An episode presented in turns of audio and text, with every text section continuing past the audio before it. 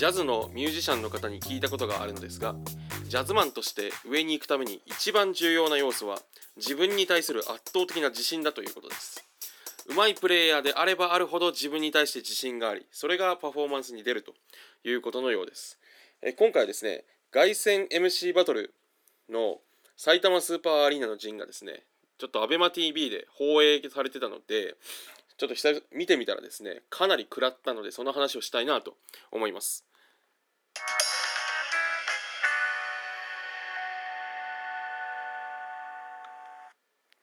え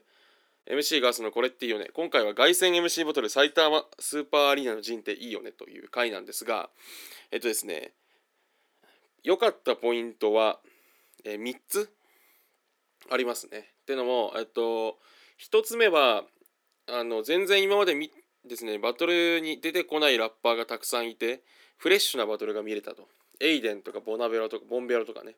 出てきたのが良かったなというのと2つ目はやっぱりねイエローバックスがかましてくれたなという。でこれかなり話題になってますけど嬉しかったですね。やっぱりバックスかっけえなっていう。で3つ目があのその中でティーパブロがめちゃくちゃ変わったというかこの人強くなったなというバトルがね思ったのでその話をしたいなというふうに思います。まず1つ目。えっとですね。あの今回フレッシュなメンツがっていうふうに言ったのは本当にそうでティーパブロが5年ぶりのバトル出場。でエイデンもバトル初参加。でボンベロは出てたことあったのかもしれないけどボンベロとかあと、えっと、レレゲエからレイとかあとスパーダとかね結構こうフレッシュなメンバーが入ってきてくれてたおかげであんまり普段見れないバトルが見れてよかったなというのがよくすごい良かったですで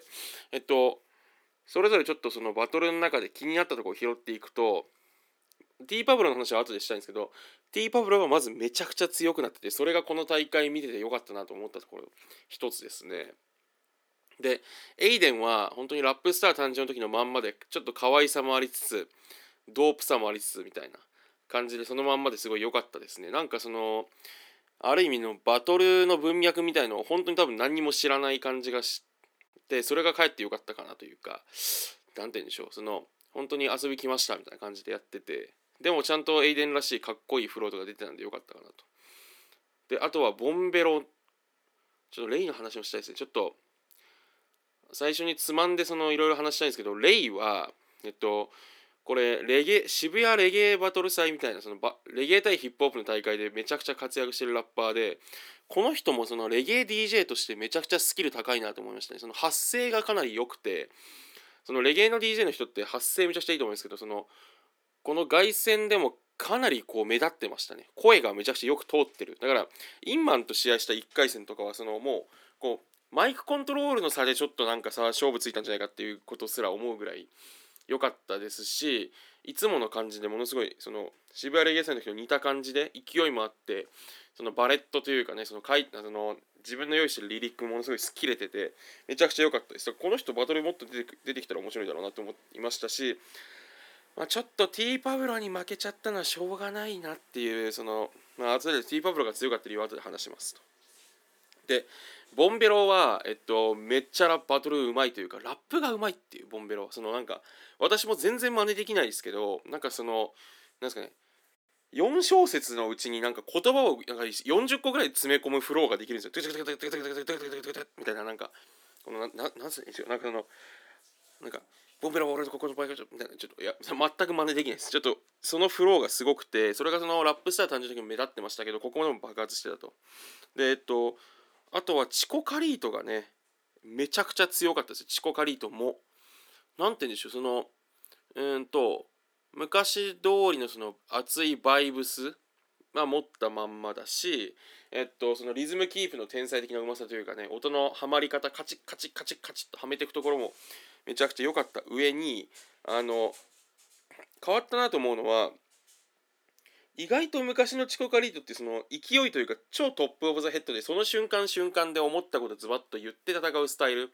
でその調子良ければ熱量で飲み込んで勝つっていうスタイルだったと思うんですけどただ UMB なんかはまさにそういう感じでしたよね。すごい状態がいいから頭も切れて熱で飲み込んで勝つって感じでしたけど最近のチコカリートの強さはやっぱその4小節目8小節目とかのケツでそのめちゃくちゃパンチラインをバンって持ってこれるようになった。のがめちゃくちゃうまいなと思います。だからそので多分そのすごいラップに取り組まれてるからラップの地方も上がっててリズムキープ力も上がってるしメロディアスなフローがもともとあるところで生きてる中でさらにその多分ナチュラルに練習してるそのパンチラインみたいなのがズバッとはまるっていうのでチコカリートはティーパフロさえいなければ多分優勝したんだろうなと思ってみました。うん。ですね。であとは話さなきゃいけないところとしては多分ベルですかね。ベルは上手くなってたですね。そのなんか曲もリリースされた曲聴いてすげえ良かったしこう昔のなんか毎試合必ずなんかその「メリカンつけてデンプシーロール!」って言ってただけのところから全然変わりましたよね。そのなんか上手くなったなとでただその上手くなったベルを蹴散らすムートンのよりうまさというかねやっぱムートンってうめえって思いました聞いてて。うん。という感じでした。なんでそれがねちょっとコメントです各メンバーに対する。はい。でそういうのがその今までと全然違うフレッシュな面が見れたからこそ結構私は凱旋は上がりました。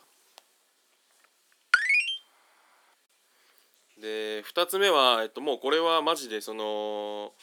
何て言うんでしょう。めちゃくちゃ話題にもなってますけどイエローバックスがねあのバトルのとか全然参加いやちょっと私昔のイエローバックス存じ上げないんで分かんないですけど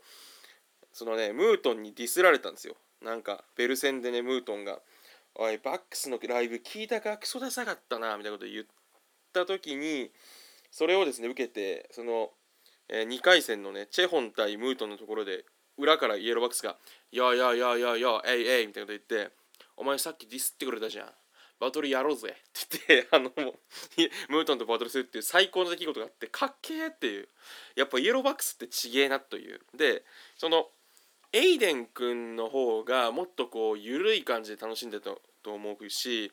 なんならそのティーパブロの方が気使って「おいお前ラップスターなんだろもっとかましてくれよ」みたいな。その多分ラップスター誕生でティーパブロはエイデンってことを認めてると思うんで引き出す側に回ってましたけどバックスは本当になんかこの何て言うんですかねナチュラルに韻も踏んでたしその何て言うのやっぱその冒頭の話をあなぜねそのジャズマンが自信が大事みたいな話なのかをしたかっていうとそこでイエローバックスはやっぱり俺がイエローバックスだバカ野郎ってその最後のバース蹴った時に言ってましたけど言ってましたけどそのそれがめちゃくちゃ伝わったんですよバトルを通じて。そのめちゃくちゃそのスキルが例えばその何ていうんですかねそれこそ今回出てた中だとあの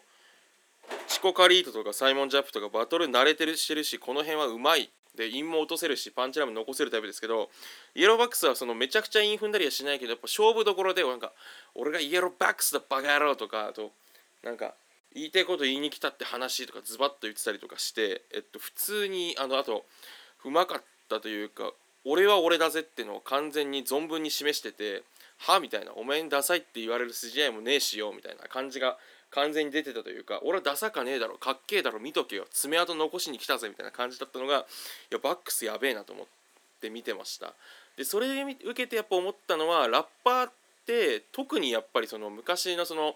えっと、ぜひ他の回も聞いてほしいんですけど例えばレッドアイの時の話もしたかもしれないし DO の時の話の回も時も話したかもしれないですけどラッパーってのはその自分が自分であることをどれだけ自信を持つかっていうね。いつかアナーキー会とかでも話やった時に話したいんですけどやっぱね自分に自信があるかどうかってめちゃくちゃ大事だと思うんですけどそこがそのバックスはかっこよかったですね。でただムートンも全然負けてなかった。いやバックス出てきてそんなイエローバックスみたいなそのなんですか音源も売れててかっけえやつになんか言いたくないじゃないですか。基本なんか言ったらこっちが言うにかっこ悪いみたいになるかなって思いかねないところをそのなんかムートンはちゃんとその何ていうんですかねおめえのライブがダサかったからダサかったっつったんだよみたいな感じだったんでかっけえなと思いましたしムートンうまいなと思いました。だからそのムートンはそこでちょっとねそのその後のチェホン対ムートンもねバッチバチでこれを見てください。本当になんかちょっとパッと思い出せないですけど熱かったですね。そのなんかあだからそのチェホンは売れたことあるラッパーとしてあそれムカデ戦かな？いや違うな。なんかお前自分が売れへんのをその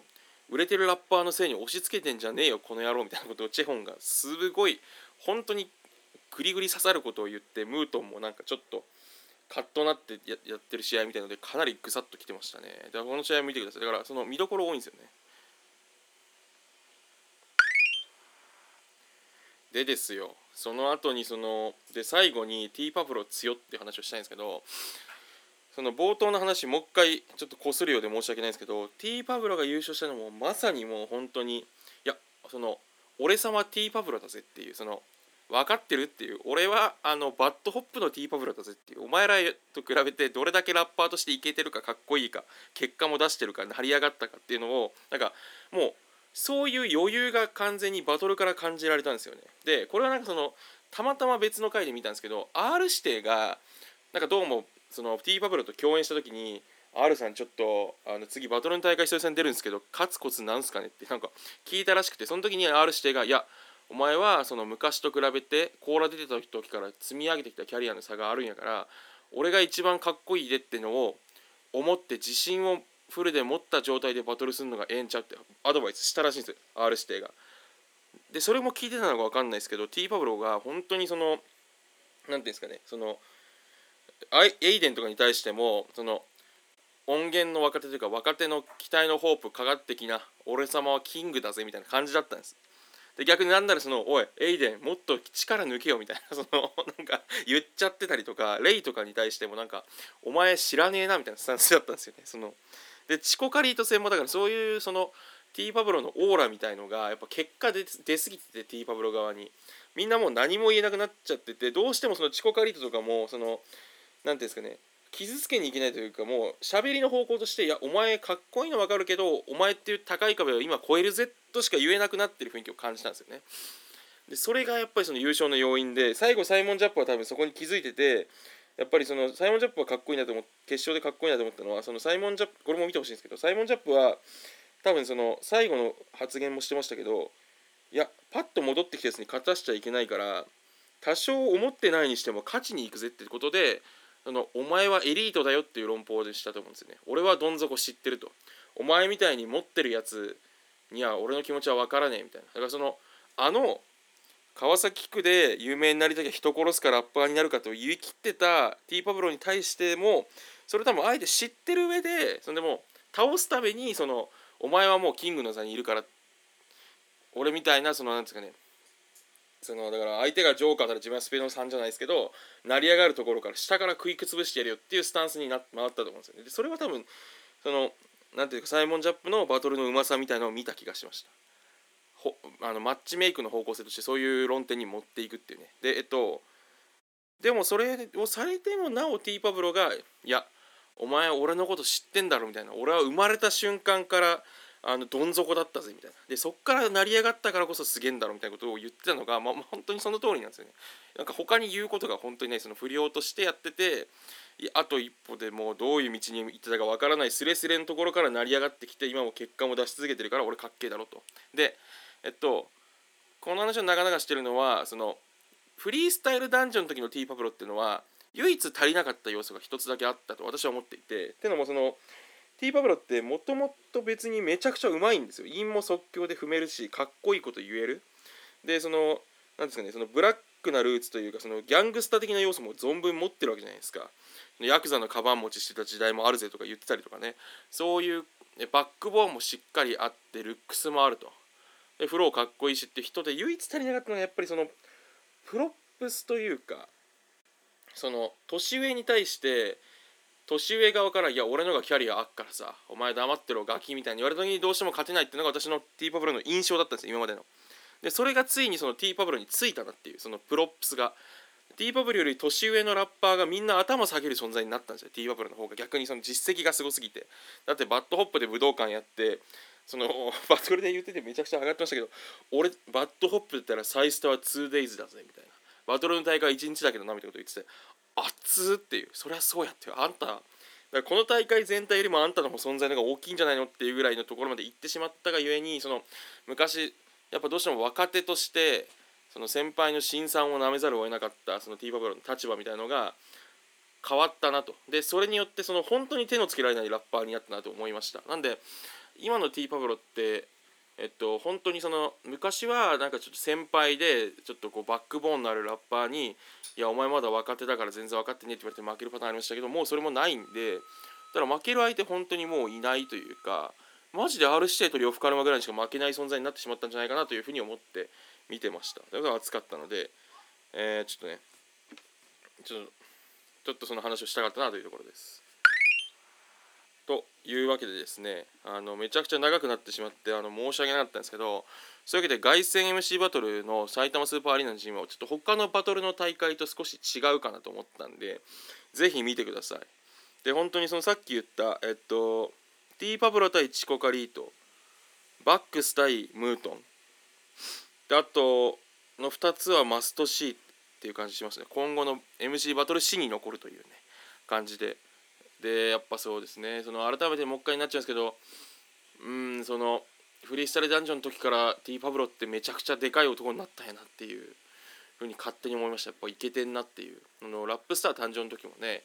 エイデンとかに対してもすごいこうなんかやっぱ先輩としての自覚ができたというか風格ができたというかねこれからの日本のヒップホップ界引っ張っていく存在になったんやなという。感じがして見てました。はい、えー、今回は以上です。明日